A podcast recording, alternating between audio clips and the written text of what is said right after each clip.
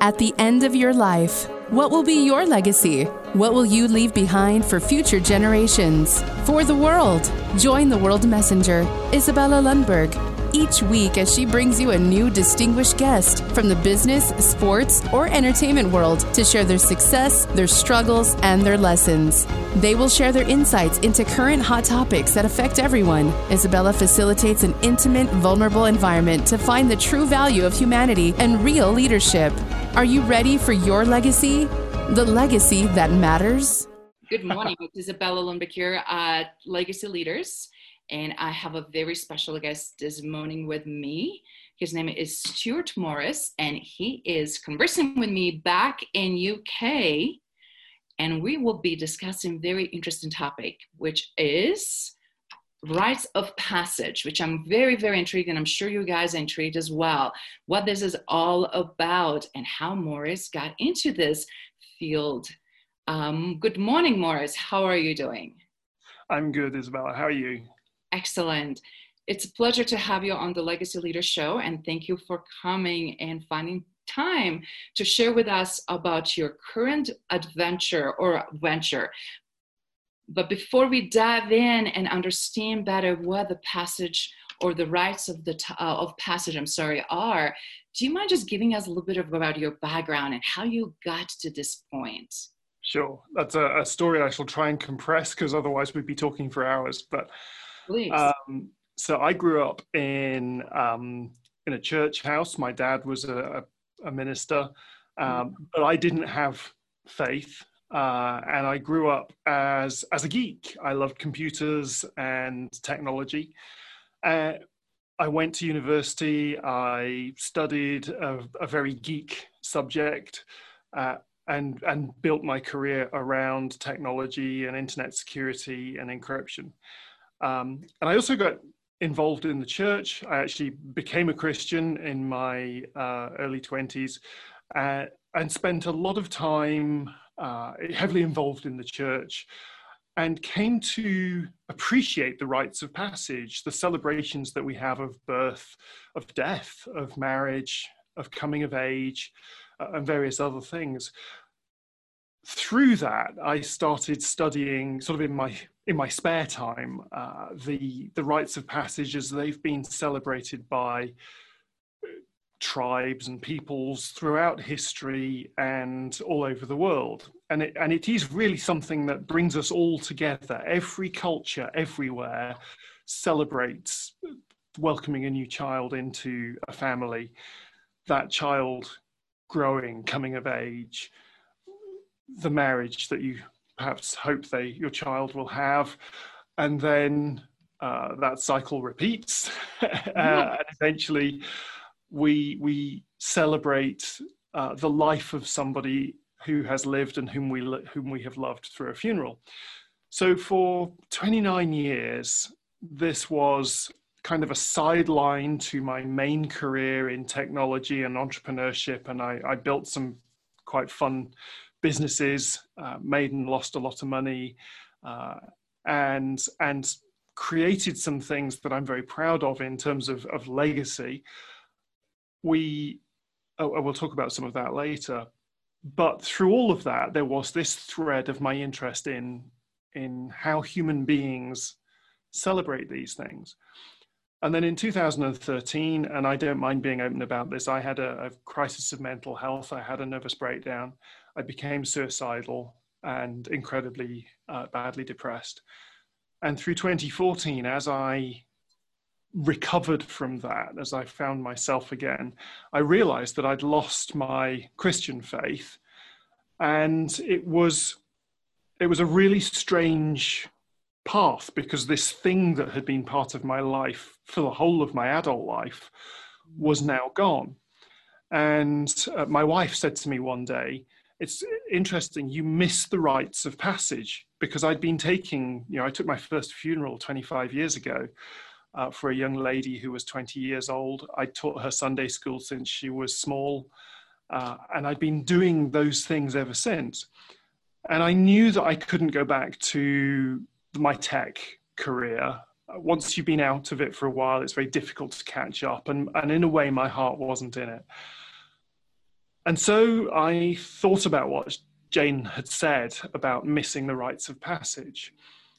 And we discovered this idea of, of the independent or civil celebrant, somebody who is a minister without religion, uh, mm-hmm. but leads, can help people lead these rites of passage. And I very powerful. Sorry for pausing for a second here.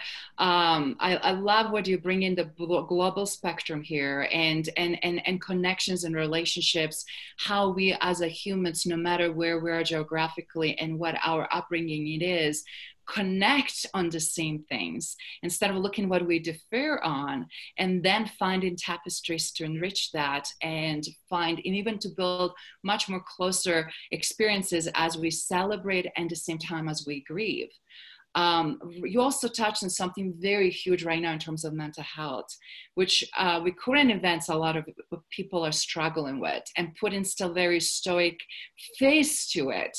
Um, so, do you mind just if uh, just back up for a second and share a little bit of that journey uh, that helped you to break through because I think it's insanely valuable right now for so many people. How did you overcome it? What did you do to build that inner strength? Because you radiate now so much inner strength and the light and, and, and enthusiasm that I know it's it's within, right? So it's like, what would you suggest and, and, and, and recommend for people that are struggling? I think there's two things. The first is connection. Uh, and even if we're an introvert or an extrovert, it doesn't matter. You, we as human beings are a social creature. Evolutionarily, we, we function best when we're in community with people. Now, as an introvert, I might want to spend some time with people and then withdraw and, and recover on my own. As an extrovert, uh, actually extroverts tend to recover with people. So you need to find that balance for you. But true connection, and I think that's the thing that this, I mean, it's not social distancing. Social distancing is such the wrong word. It's physical distancing. We need to be physically different from people to stop the, the spread of this virus. But that doesn't mean we need to be socially distant. And certainly when, you know, when I look at people like my dad, uh, you know, I got him an iPhone so that we could FaceTime, so that we could actually sit in the evening and just talk, looking at each other. And it transformed his life from being a, an elderly gentleman on his own, basically isolated, to being able to speak to his grandchildren, to his children, to his other friends, and see them. And so I think for me, it was finding one or two people that I could connect with, that I could be honest with about my feelings. You know, the days when I was really feeling literally suicidal. You know, I, I, did. I was on my way to to take my own life at one point, um, and that you know I was stopped obviously, and, and I'm very grateful that I was now. Although at the time it didn't feel like that. But when we are depressed, it, it, that sense of isolation is what becomes that spiral downwards. So if you can find one or two people to connect to preferably not in a Facebook group where it becomes that echo chamber of of either nastiness or, or bitterness. It becomes so easy, but people you can really, really be honest with about how you're feeling.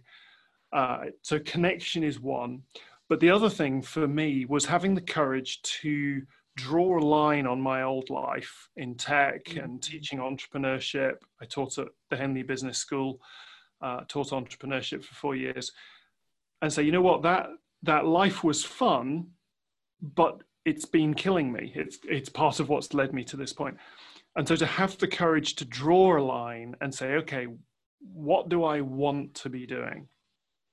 And so with those two things, if you can do that and have the courage to say, okay, you know, when I was the CTO of an internet security business, I earned a lot of money. Let's not beat around the bush. Now I earn less money. It's just money. It, you know, money cannot buy happiness, and I've been on both ends of that equation. I'm I'm more settled and content in myself now, earning uh, roughly a third what I used to earn, than I was when all of that money. And yes, you have to make adjustments to what car you drive and lifestyle, when, of course, things like that. But you, the happiness comes from the connection you have with other people and the connection you have with your day-to-day life.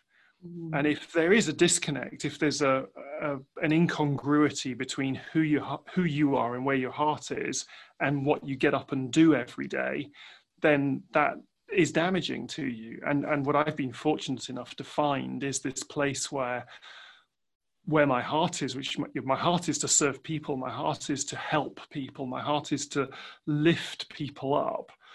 Mm-hmm. And what I do on a day-to-day basis. So if we if we carry the earlier story on for a moment, I train I did the training to be a celebrant, but I knew most of it because I'd been doing it within the church context, and now I was doing it as my full-time day job outside a church context. So, with families who had no faith, or families who have mixed faiths, faiths, or have mixtures of faith. Most people in the world today don't have a clearly defined evangelical Christianity or Sufi Islam. What they have is a blend of their family culture and their friends' culture and the church they go to, or the it, it's messy in the middle where most people are.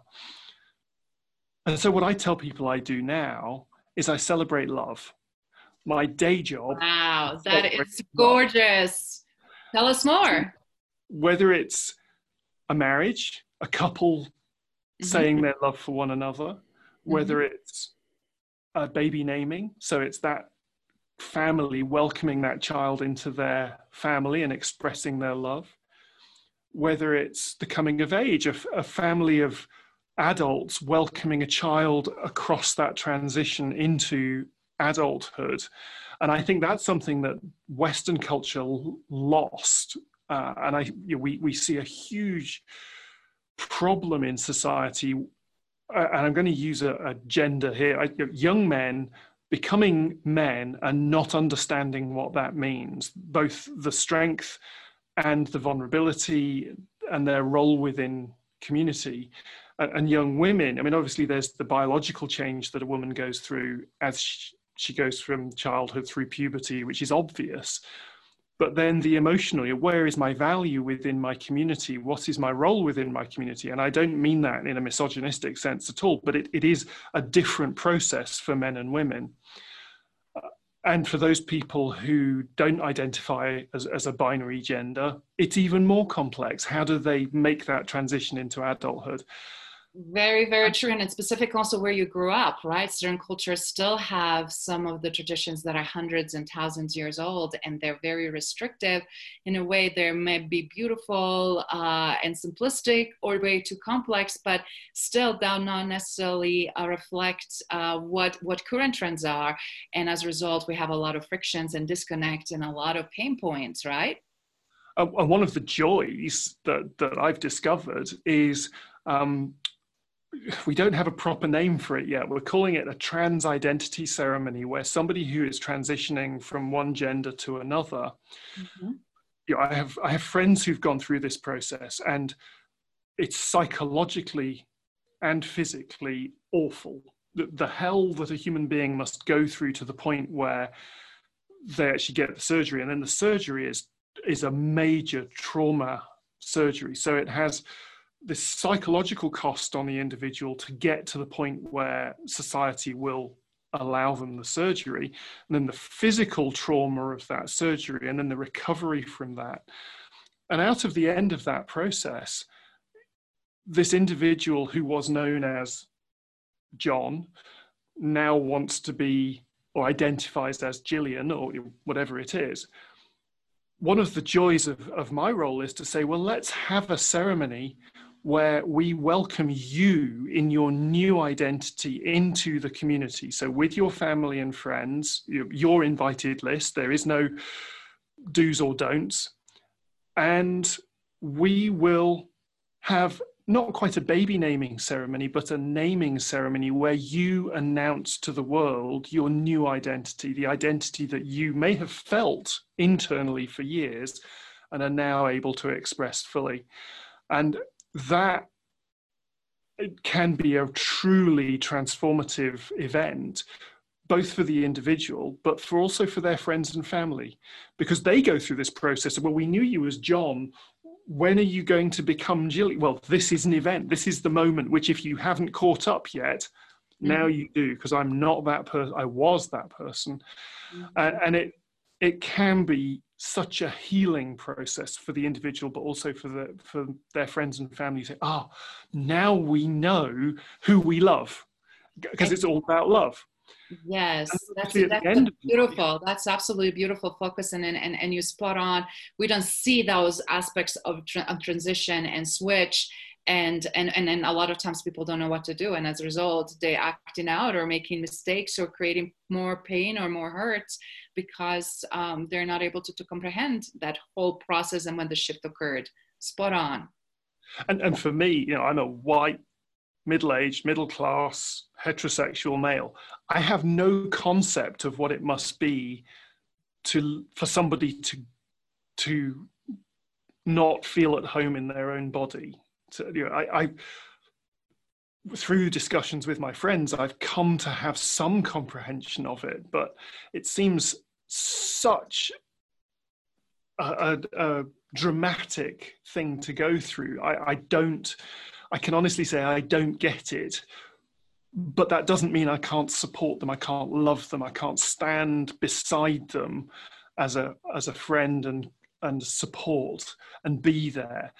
And I think that's something that's really important for all of us. Actually, with so much division in the world right now, whether it's politics or faith or whatever, actually, here is a human being who is going through hell.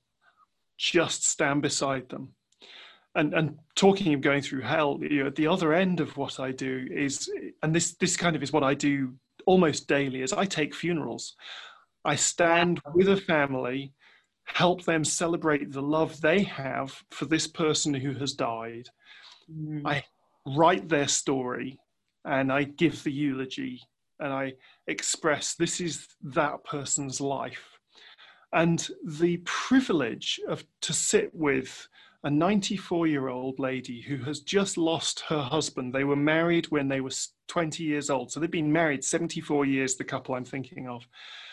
And to hear her speak about his life, to hear her talk about the love that they shared for all of those years, and then for me to write a ceremony that synthesizes all of that into one moment in time. And in her words, it was every word that needed to be said between us has been said.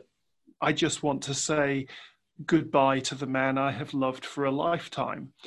And wow, that my is job is to have the privilege to to help her do that. That is fantastic. Did you just say they were being married 73 years? 74 years when he died, yeah. Oh my goodness. That I can't is, imagine that that's that's what I'm saying. Those types of marriages and relationships are unheard of, specifically in modern time and with everything that is going on.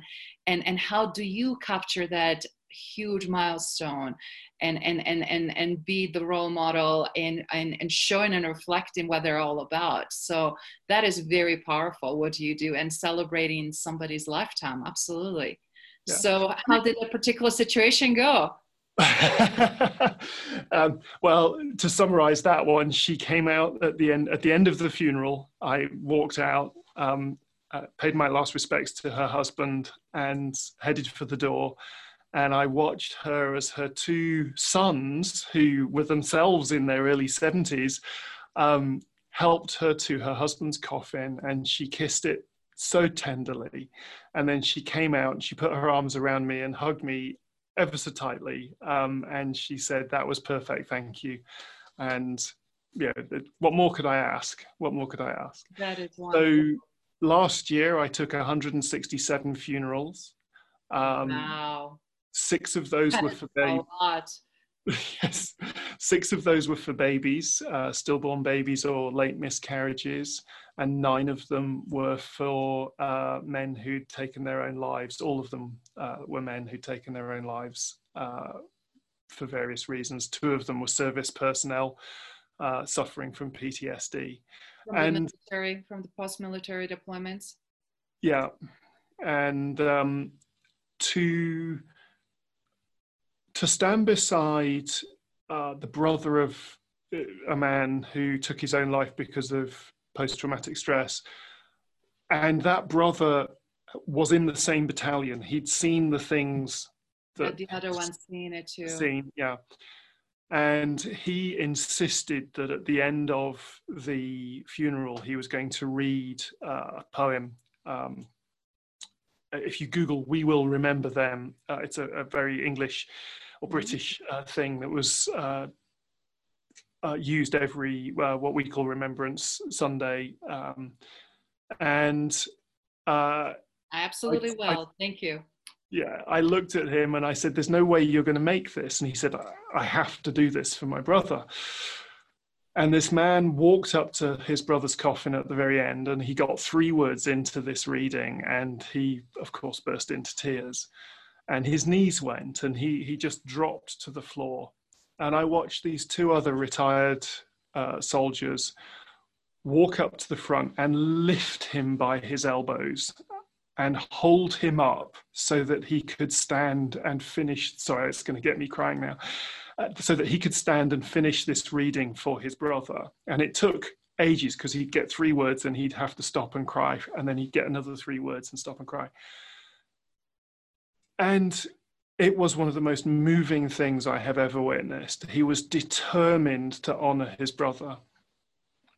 And, and he was, they were both just soldiers, no rank, no military valor or anything like that, just soldiers who served their country uh, the best they could and, and well with bravery and with, with fortitude but for whom without wanting to make a political statement i feel the country let them down the country did not care for them on their return home and the other guy he was an officer um, and his friends arrived at the cemetery uh, half an hour early this is not a full military honors funeral this is you know, he didn't qualify for that. This is just a normal family funeral. But his friends practiced for half an hour carrying that coffin in so that the funerals we've seen on TV, you know, the Arlington Cemetery, that kind of thing, they mm. carried their fallen comrade in with that same level of precision. And that was them honoring him uh, in their own way and finding ways to to show how much they appreciate him but it's also really interesting parallel what you're saying here stuart that two brothers which we see all the time even two people in same family being raised children having completely two different experiences. One is so profoundly negatively impacted by depression and post-traumatic stress disorder and events that occurred and, and, and how they impact their psyche and emotions with the others that really drove more on their strengths and a completely different outcome. And and and, and it's very unfortunate but in the same time it's a strong contrast that we cannot treat everybody the same just giving oh look at they overcame and and and you should too without really allowing people to truly be vulnerable and express themselves and share and know that they have a supporting system where they need to and unfortunately we in the united states have insanely high numbers even before this coronavirus and political shifts and changes in 2020 where suicide right now it's actually predominantly widely around all ages. Uh, used to be highly teenagers and obviously military guys and people uh, in their late 50s and 60s, and now it's we see uh, suicides all around. I mean, it's it's almost like epidemic in in in, in some ways. So please go ahead. It's okay. In the UK, um, suicide is the single largest cause of death of men under the age of 55 wow that is insane statistic. I did not know. I was always kind of focusing on us landscape and some kind of general global but i did not the uk stand so high there. And i think that number that, is why do you think it's that? Is, is, a, is a climate is an environment is a society is it's society placing pressure on people. If for, for me, I felt, you know, my marriage had broken up. Uh, my business was in a mess. My, you know, everything that, in a quotes, a man defines himself by had failed. Had, you know, and, and it's very difficult to blame anybody else. People who do blame of everybody else and uh, you know basically psychopathic because at the end of it you you took the decision good for good or ill um, and I had incredible pressure upon me to to solve various family issues and and uh, things that were going on, and I just couldn't see how to. It seemed to be me that was the problem, and that's something that I've seen. You know, I've spoken to many many people who've who've come to the point of suicide and, and have survived. Is that occasionally it's I need to be selfish. If I do this to myself, it will stop hurting. In my experience, that's relatively rare. For most people, it's if I do this, everybody else will be in a better place. And that was certainly what was going on in my head. It was actually, if I take myself out of the equation, they can all find a solution to this that is less damaging for all of them. It seems to be me that's causing the damage. And so we put this immense pressure on people to be perfect, to to you know, be as I zero, or mm-hmm. to um, you know, earn whatever the money is, to spring out of bed with makeup and hair that's looking perfect, to be able to stand on camera and deliver you know, the, the Facebook, Instagram world where your skin is perfect because it's been digitally enhanced is putting incredible pressure on young women to you know, they, they see these uh, images in the press and on TV and YouTube and all the rest of it of, of all these perfect looking women and think I have to be like that or or worse you know they, they come across pornography or their boyfriends come across pornography and uh, the boyfriend's going well why don't you look like that naked? Well, because that's been surgically enhanced and you know is an extreme example. And so this pressure on young women to look perfect when none of us looks perfect. Not, you know, we're, we're human beings. We're we're asymmetrical. We're our faces don't quite match. If you put the mirror up, if you, it doesn't look quite right. It's it's this pressure to be perfect that social media and and the media at large and and especially pornography which i i think is just an incredibly damaging process because it it tells young men that this is what you should be expecting from your partner and it tells young women that they should be like that. Well that's a disaster starting. Absolutely. and then we see uh, films glorifying violence and and that kind of and sort of a superhero image you know which which little boy hasn't tried to be batman or superman and fly? Well the reality is you know you're human you're just Absolutely. human uh, and i think that creates a disconnect that that love is conditional I will love you if you're beautiful. I will love you if you are strong. I will love you if you have no body hair, whatever it is. Um, and then we feel, you know, then you have Facebook friendship, which is based on a, a myth anyway. The idea that, oh, I have you know, 700 Facebook friends. Yeah, how many of those people have you actually sat down and had dinner with and told them the truth that's in your heart? or or how many of them know that your marriage is a total mess or that you're pulling your hair out because your kids are on drugs or whatever you know, facebook is again turns into this myth zone where we get up in the morning and post a happy picture of whatever it is we baked today or you know, i'm being i'm being slightly facetious but we, it's becoming very artificial and you're spot on. We're seeing social media dictating abstract, uh, absolutely uh, illusional way of being, and we're detached more and more as a result who we are and, and what we actually truly naturally feel. And, and it's hard to sustain that. It's hard to compete with that. It's hard to, and that's why we're more miserable, more unhappy, and because we then we're constantly searching happiness outside, and we're also asking uh, and and and and and using and consuming wrong things in order to get that little short-term satisfaction uh, I, I, just literally created something I would focus in to be liked or really, really I focus in to be respected. I don't think that the newer generation really understand the difference. They don't even know what respect truly is. And that is how heartbroken breaking is this, Stuart. Uh, so yeah. I totally hear you uh, and, and you spot on because we're creating very artificial way of being that doesn't have nothing to do with love, nothing with compassion, with the kindness, empathy, all those beautiful ingredients to make life rich that you are yeah. doing and, and, and from beginning to the end on all aspects of your clients and work you do. So you, are absolutely right. Uh, for anybody who's ever taken pretty much any kind of drug, that endorphin hit, you know, the dopamine hit as well. Yeah, this, this, your phone, it's it's digital cocaine. The the wake up in the morning and look at Facebook and get that little dopamine hit. Um, it becomes addictive, and and you know, as human beings, we like pleasure, we don't like pain. So it is a behavioral thing.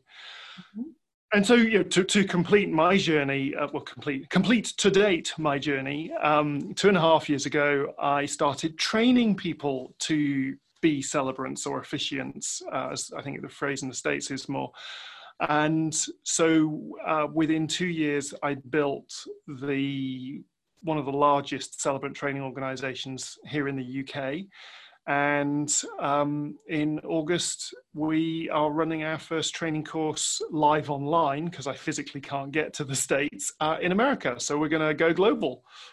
That is fantastic. That is great news. Congratulations. It's very much so needed and alternative for what we're seeing, what is happening right now that is healthy, that is inclusive, and that is uh, love centered. I think that is absolutely what everybody needs around the world for sure yeah i mean one of my one of the weddings that i took that i will carry with me for the rest of my life and in fact i'm still in touch with the couple uh, one from a, um, an evangelical christian background in the southern united states one from a buddhist background from singapore um, two guys. So neither family entirely happy about their son's choice of, of life partner. And we created a wedding ceremony uh, that had Buddhist elements, Christian elements, and actually, because this is what the guys were interested in, uh, Celtic pagan elements, not in using a worship, because I'm not a, a, pagan priest, but they just wanted what's called a hand fasting ceremony, where we literally tie their hands together as part of their marriage ceremony. And so we created a wedding ceremony that melded their cultures and their histories and, and their backgrounds into a beautiful statement of who they were as a couple. And actually, both sets of parents stood up and made speeches that that left everybody breathless because they said, actually, we recognize the love that's here and, and we choose to put aside our previous prejudices. And actually, it's it's been beautiful to watch how both families came together literally during that wedding ceremony because we built a wedding ceremony that honored both sides.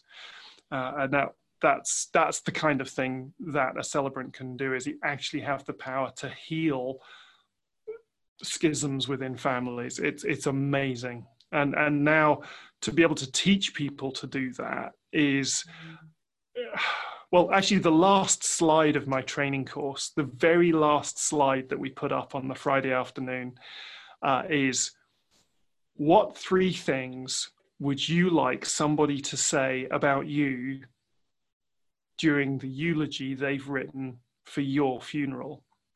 And the question is, what's your legacy? Mm-hmm.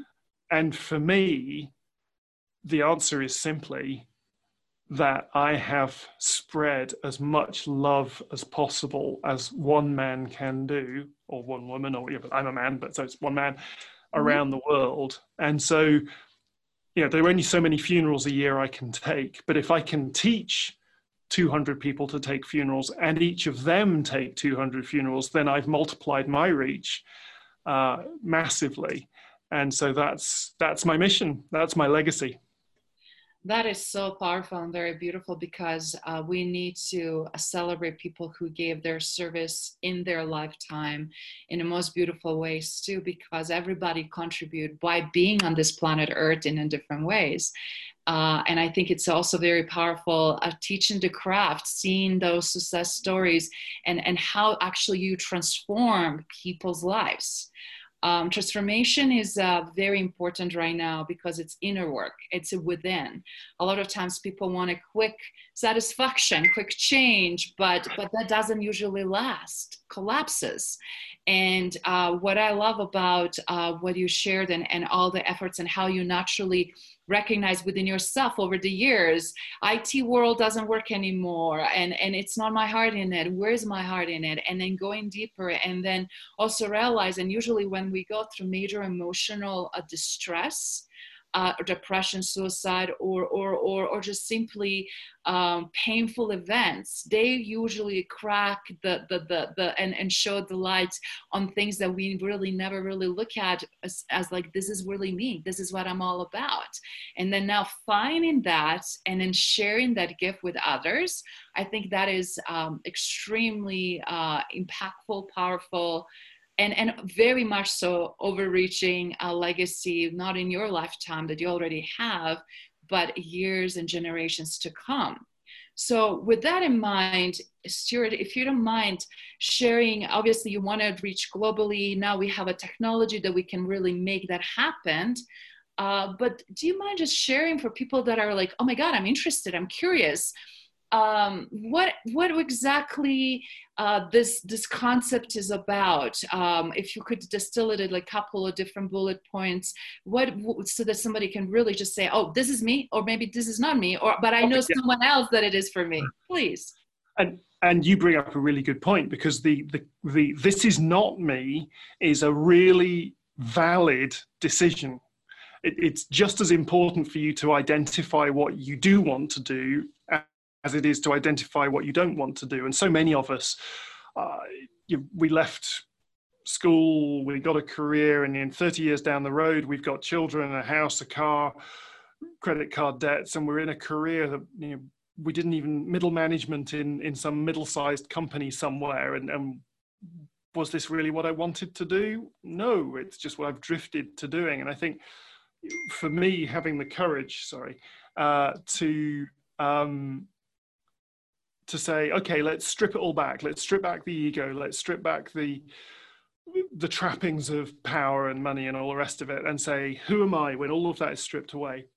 And so, for a celebrant, actually, the best celebrants are people who want to serve.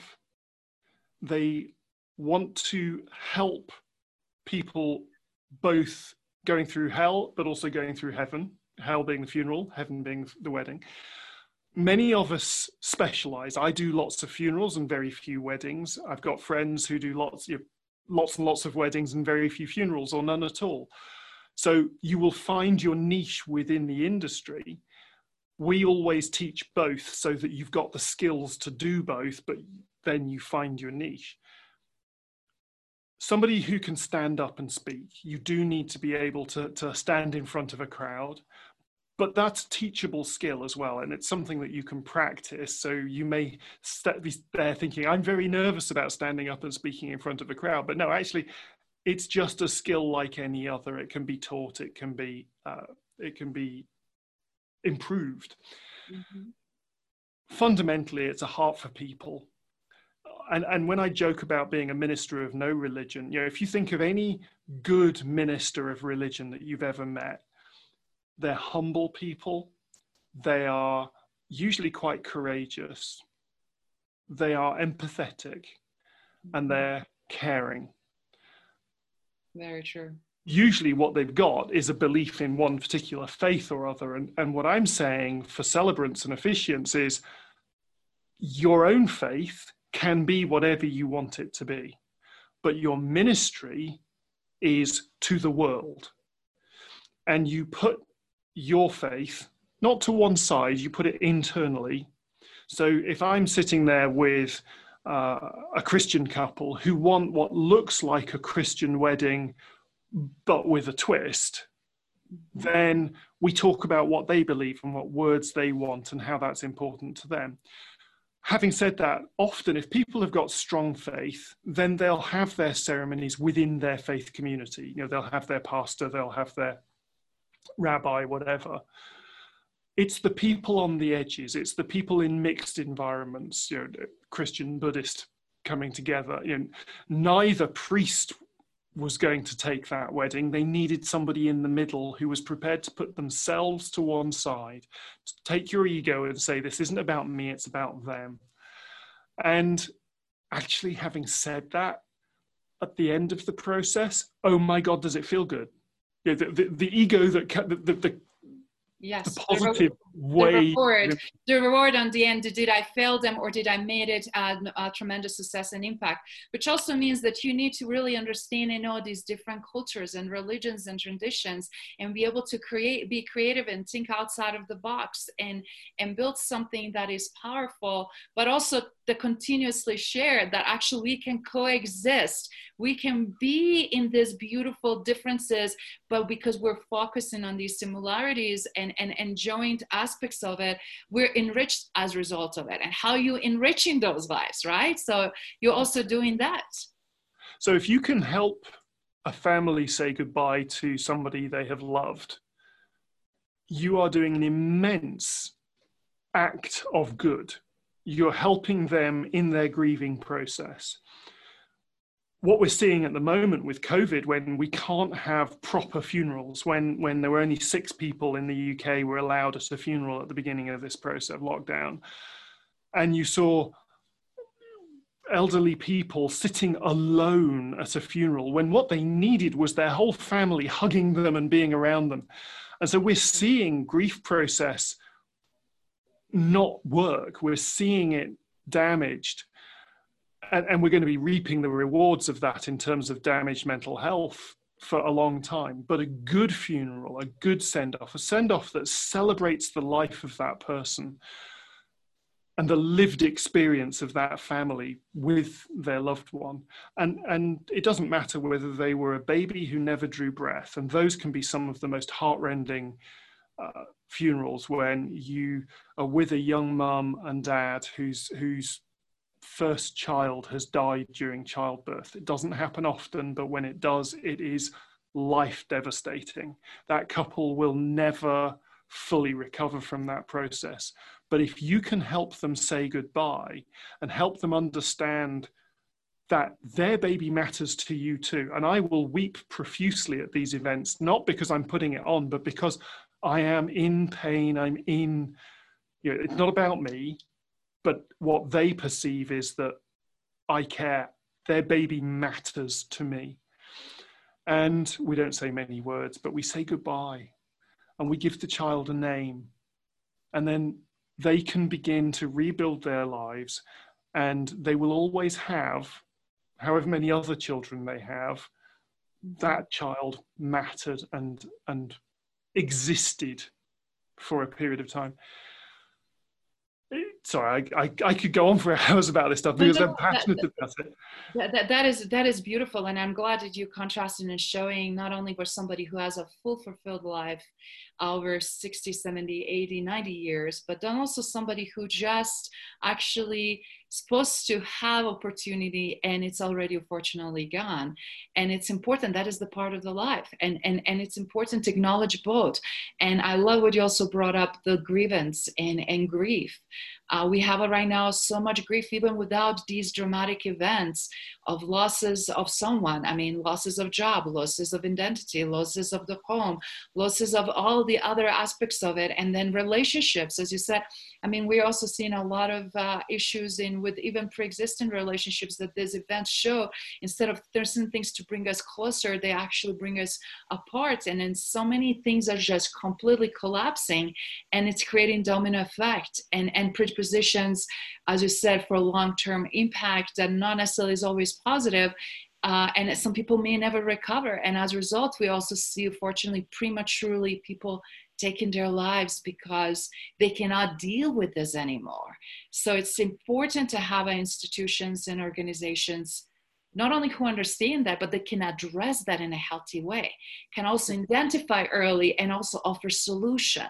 And I think that uh, even though you're doing um, the celebration of rites of passage, I also feel like it's an additional element. And being as a coach and counselor and dealing with a lot of, of these dynamics, uh, I feel like that is also natural additional component of, of, of what naturally comes so that people know where they can go who they yeah. should be talking to what resources available that truly can under you know that are not uh, again domination wise structured uh, westernized and in such very strict and restricted forms that will never work for them anyway but they yeah. will recognize their free spirits or different ways of healing because everything you just said has a different way not only being but also different way of healing and and and and, and improving the those uh, unfortunate events.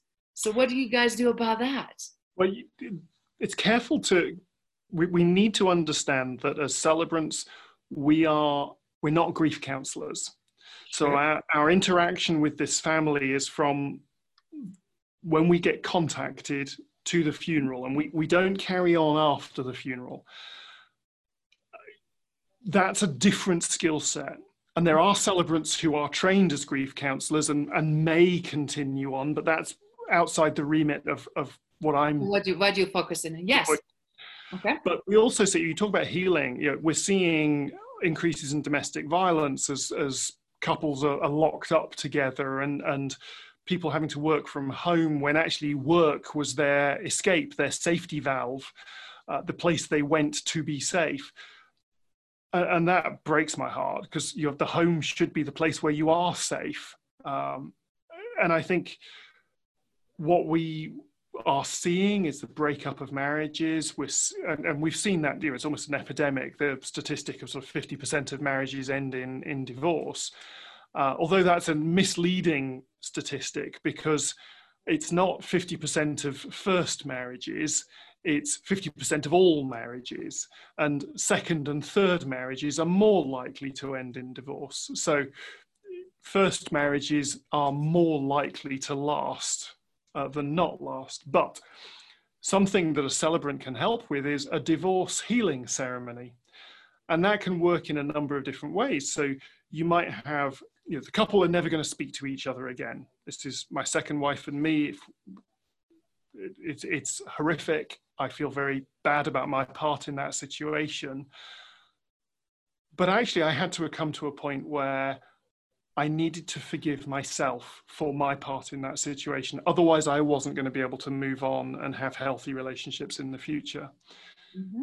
And there's a counseling process there, there's all sorts of therapy. But at some point, actually, it might be that having a ceremony not a big public thing, just with a few very close friends and family, at which you say the words, not to your ex partner because they're somewhere else, you're never going to speak to them again, but out loud to say, I forgive you and I forgive myself for the pain, for what we did to each other, for, for whatever it was however that ceremony is put together can be incredibly cathartic not just for that person but for their friends because divorce tends to be polarizing. It tends to create you know, the them and us sense in in other friends and family. But also i've seen this where the couple have done it together and they have released one another from their marriage vows and forgiven one another and wished each other well into their new life. So it's sort of an unwedding um, can actually be an incredibly healing exactly. event which everybody says, okay, now we move on with the rest of life. So there are whole new ceremonies that and rites of passage that we hadn't thought of in the past that bring healing. And so for me, you know, my life's work now, the second half of my life's work, now that I'm the wrong side of 50, is I help families to celebrate love, and I teach people to help families to celebrate love. And that will be my legacy. And that is beautiful. Uh, and the reason i brought up the, the, the, other elements of it and, and, and i'm glad you're also doing this uh, because healing has to happen and sometimes people don't recognize what they need to do to release that. And and, and it's beautiful that you touched on as well.